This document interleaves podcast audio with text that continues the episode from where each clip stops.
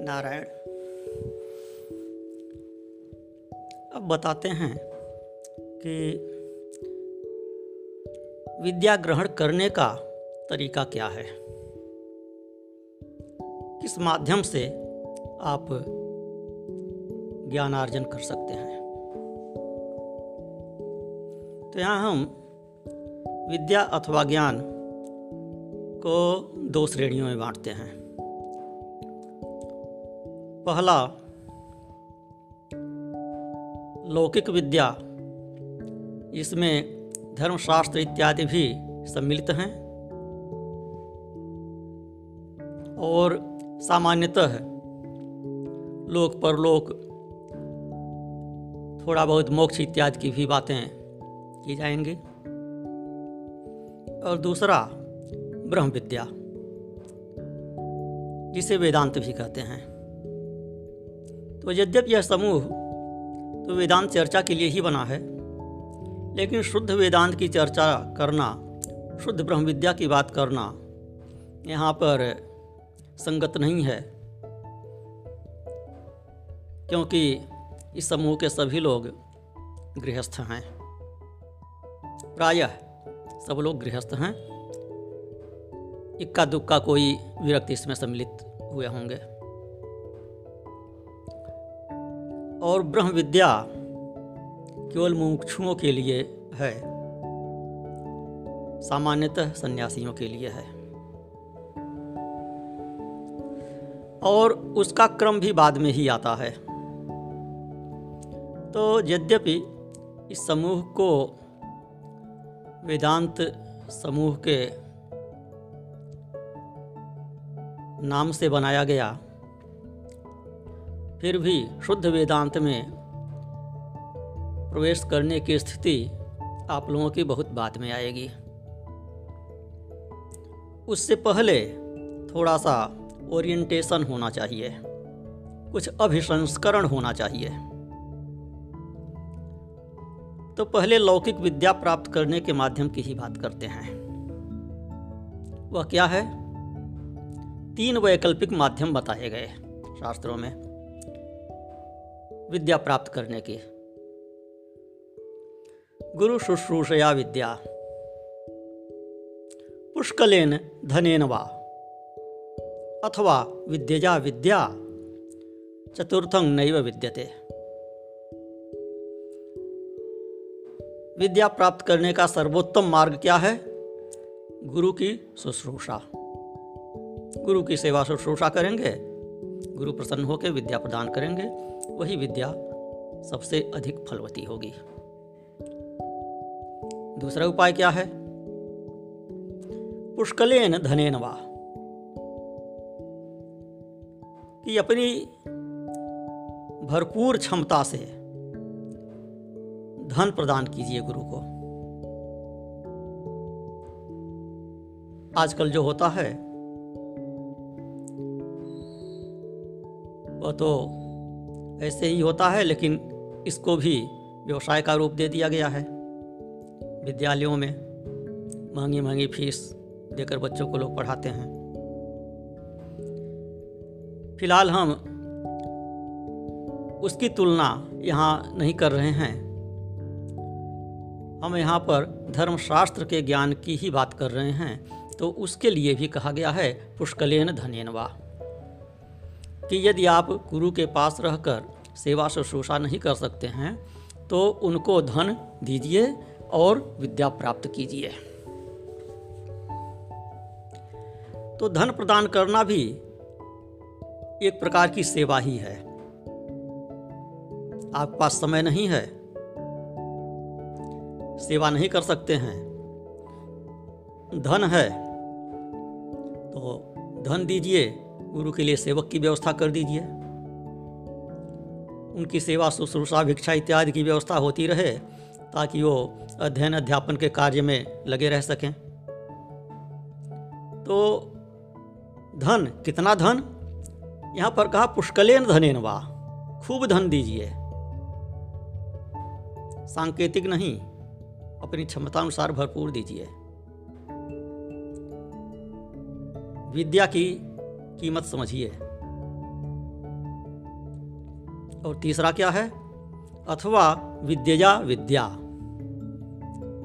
आपको कोई विद्या आती है, उसे आप बताएँ और दूसरे को कोई विद्या आती हो, उससे सीखें।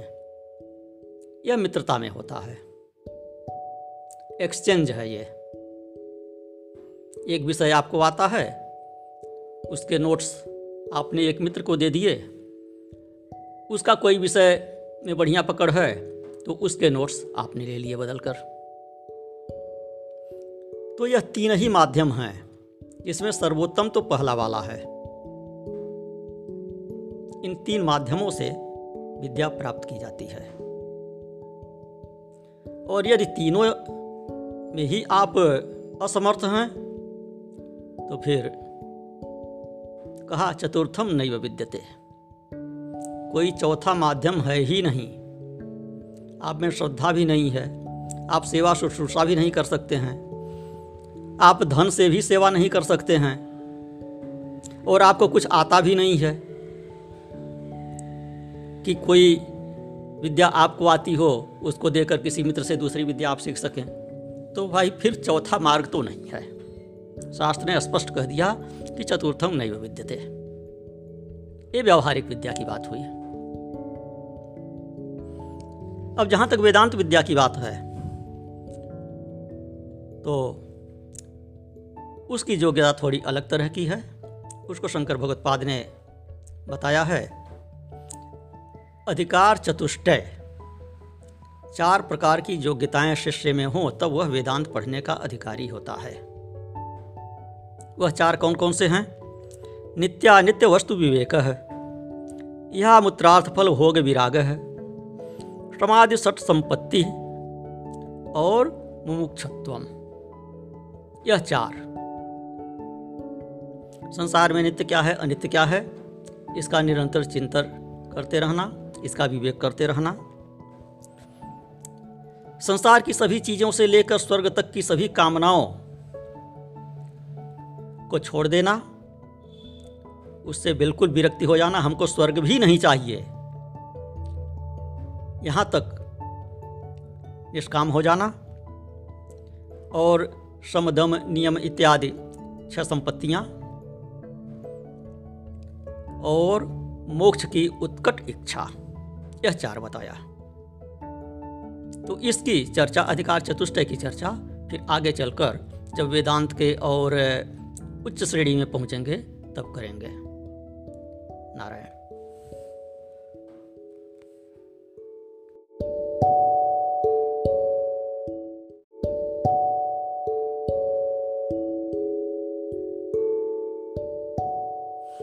नारायण,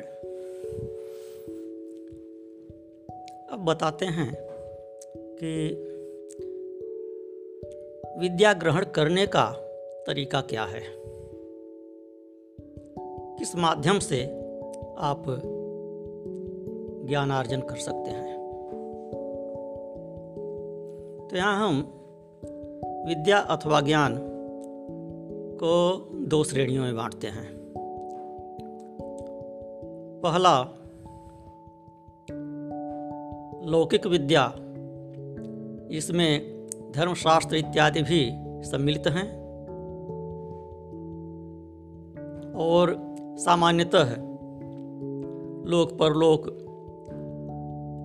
थोड़ा बहुत मोक्ष इत्यादि की भी बातें की जाएँगी। और दूसरा ब्रह्म विद्या जिसे वेदांत भी कहते हैं। तो यद्यप यह समूह तो वेदांत चर्चा के लिए ही बना है, लेकिन शुद्ध वेदांत की चर्चा करना, शुद्ध ब्रह्म विद्या की बात करना, यहाँ पर संगत नहीं है। क्योंकि इस समूह के सभी लोग गृहस्थ हैं। प्रायः सब लोग गृहस्थ हैं। इक्का दुक्का कोई विरक्ति इसमें सम्मिलित हुए होंगे। और ब्रह्म विद्या केवल मुमुक्षुओं के लिए है, सामान्यतः सन्यासियों के लिए है। और उसका क्रम भी बाद में ही आता है। तो यद्यपि इस समूह को वेदांत समूह के नाम से बनाया गया, फिर भी शुद्ध वेदांत में प्रवेश करने की स्थिति आप लोगों की बहुत बाद में आएगी। उससे पहले थोड़ा सा ओरिएंटेशन होना चाहिए। कुछ अभिसंस्करण होना चाहिए। तो पहले लौकिक विद्या प्राप्त करने के माध्यम की ही बात करते हैं। वह क्या है? तीन वैकल्पिक माध्यम बताए गए शास्त्रों में। विद्या प्राप्त करने की। गुरु शुश्रूषया विद्या। पुष्कलेन धनेन वा। अथवा विद्यजा विद्या चतुर्थं नैव विद्यते। विद्या प्राप्त करने का सर्वोत्तम मार्ग क्या है? गुरु की शुश्रूषा। गुरु की सेवा शुश्रूषा करेंगे, गुरु प्रसन्न होकर विद्या प्रदान करेंगे, वही विद्या सबसे अधिक फलवती होगी। दूसरा उपाय क्या है? पुष्कलेन धनेन वा।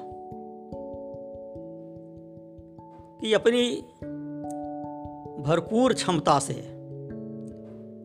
धन प्रदान कीजिए गुरु को। आजकल जो होता है,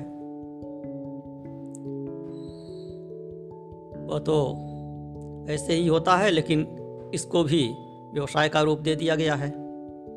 विद्यालयों में महँगी महँगी फ़ीस देकर बच्चों को लोग पढ़ाते हैं। फ़िलहाल हम उसकी तुलना यहाँ नहीं कर रहे हैं। हम यहाँ पर धर्मशास्त्र के ज्ञान की ही बात कर रहे हैं तो उसके लिए भी कहा गया है, पुष्कलेन धनेन वा कि यदि आप गुरु के पास रहकर सेवा शुश्रूषा नहीं कर सकते हैं तो उनको धन दीजिए और विद्या प्राप्त कीजिए। तो धन प्रदान करना भी एक प्रकार की सेवा ही है। आपके पास समय नहीं है। सेवा नहीं कर सकते हैं। धन है। तो धन दीजिए, गुरु के लिए सेवक की व्यवस्था कर दीजिए। उनकी सेवा, शुश्रूषा, भिक्षा इत्यादि की व्यवस्था होती रहे, ताकि वो अध्ययन, अध्यापन के कार्य में लगे रह सकें। तो धन, कितना धन? यहाँ पर कहा, पुष्कलेन धनेन वा, खूब धन दीजिए। सांकेतिक नहीं, अपनी क्षमता अनुसार भरपूर दीजिए। विद्या की कीमत समझिए। और तीसरा क्या है? अथवा विद्या। विद्या आपको कोई विद्या आती है, उसे आप बताएँ, और दूसरे को कोई विद्या आती हो, उससे सीखें। यह मित्रता में होता है। एक्सचेंज है ये। एक विषय आपको आता है, उसके नोट्स आपने एक मित्र को दे दिए, उसका कोई विषय में बढ़िया पकड़ है तो उसके नोट्स आपने ले लिए बदल कर तो यह तीन ही माध्यम हैं, इसमें सर्वोत्तम तो पहला वाला है। इन तीन माध्यमों से विद्या प्राप्त की जाती है। और यदि तीनों में ही आप असमर्थ हैं तो फिर कहा चतुर्थम नैव विद्यते। कोई चौथा माध्यम है ही नहीं। आप में श्रद्धा भी नहीं है, आप सेवा शुश्रूषा भी नहीं कर सकते हैं, आप धन से भी सेवा नहीं कर सकते हैं, और आपको कुछ आता भी नहीं है कि कोई विद्या आपको आती हो, उसको देकर किसी मित्र से दूसरी विद्या आप सीख सकें। तो भाई फिर चौथा मार्ग तो नहीं है। शास्त्र ने स्पष्ट कह दिया कि चतुर्थम नहीं विद्यते। ये व्यवहारिक विद्या की बात हुई। अब जहाँ तक वेदांत विद्या की बात है तो उसकी योग्यता थोड़ी अलग तरह की है। उसको शंकर भगवत्पाद ने बताया है अधिकार चतुष्टय। चार प्रकार की योग्यताएँ शिष्य में हों, तब वह वेदांत पढ़ने का अधिकारी होता है। वह चार कौन कौन से हैं? नित्यानित्य वस्तु विवेक है। यह मूत्रार्थ फल भोग विराग है।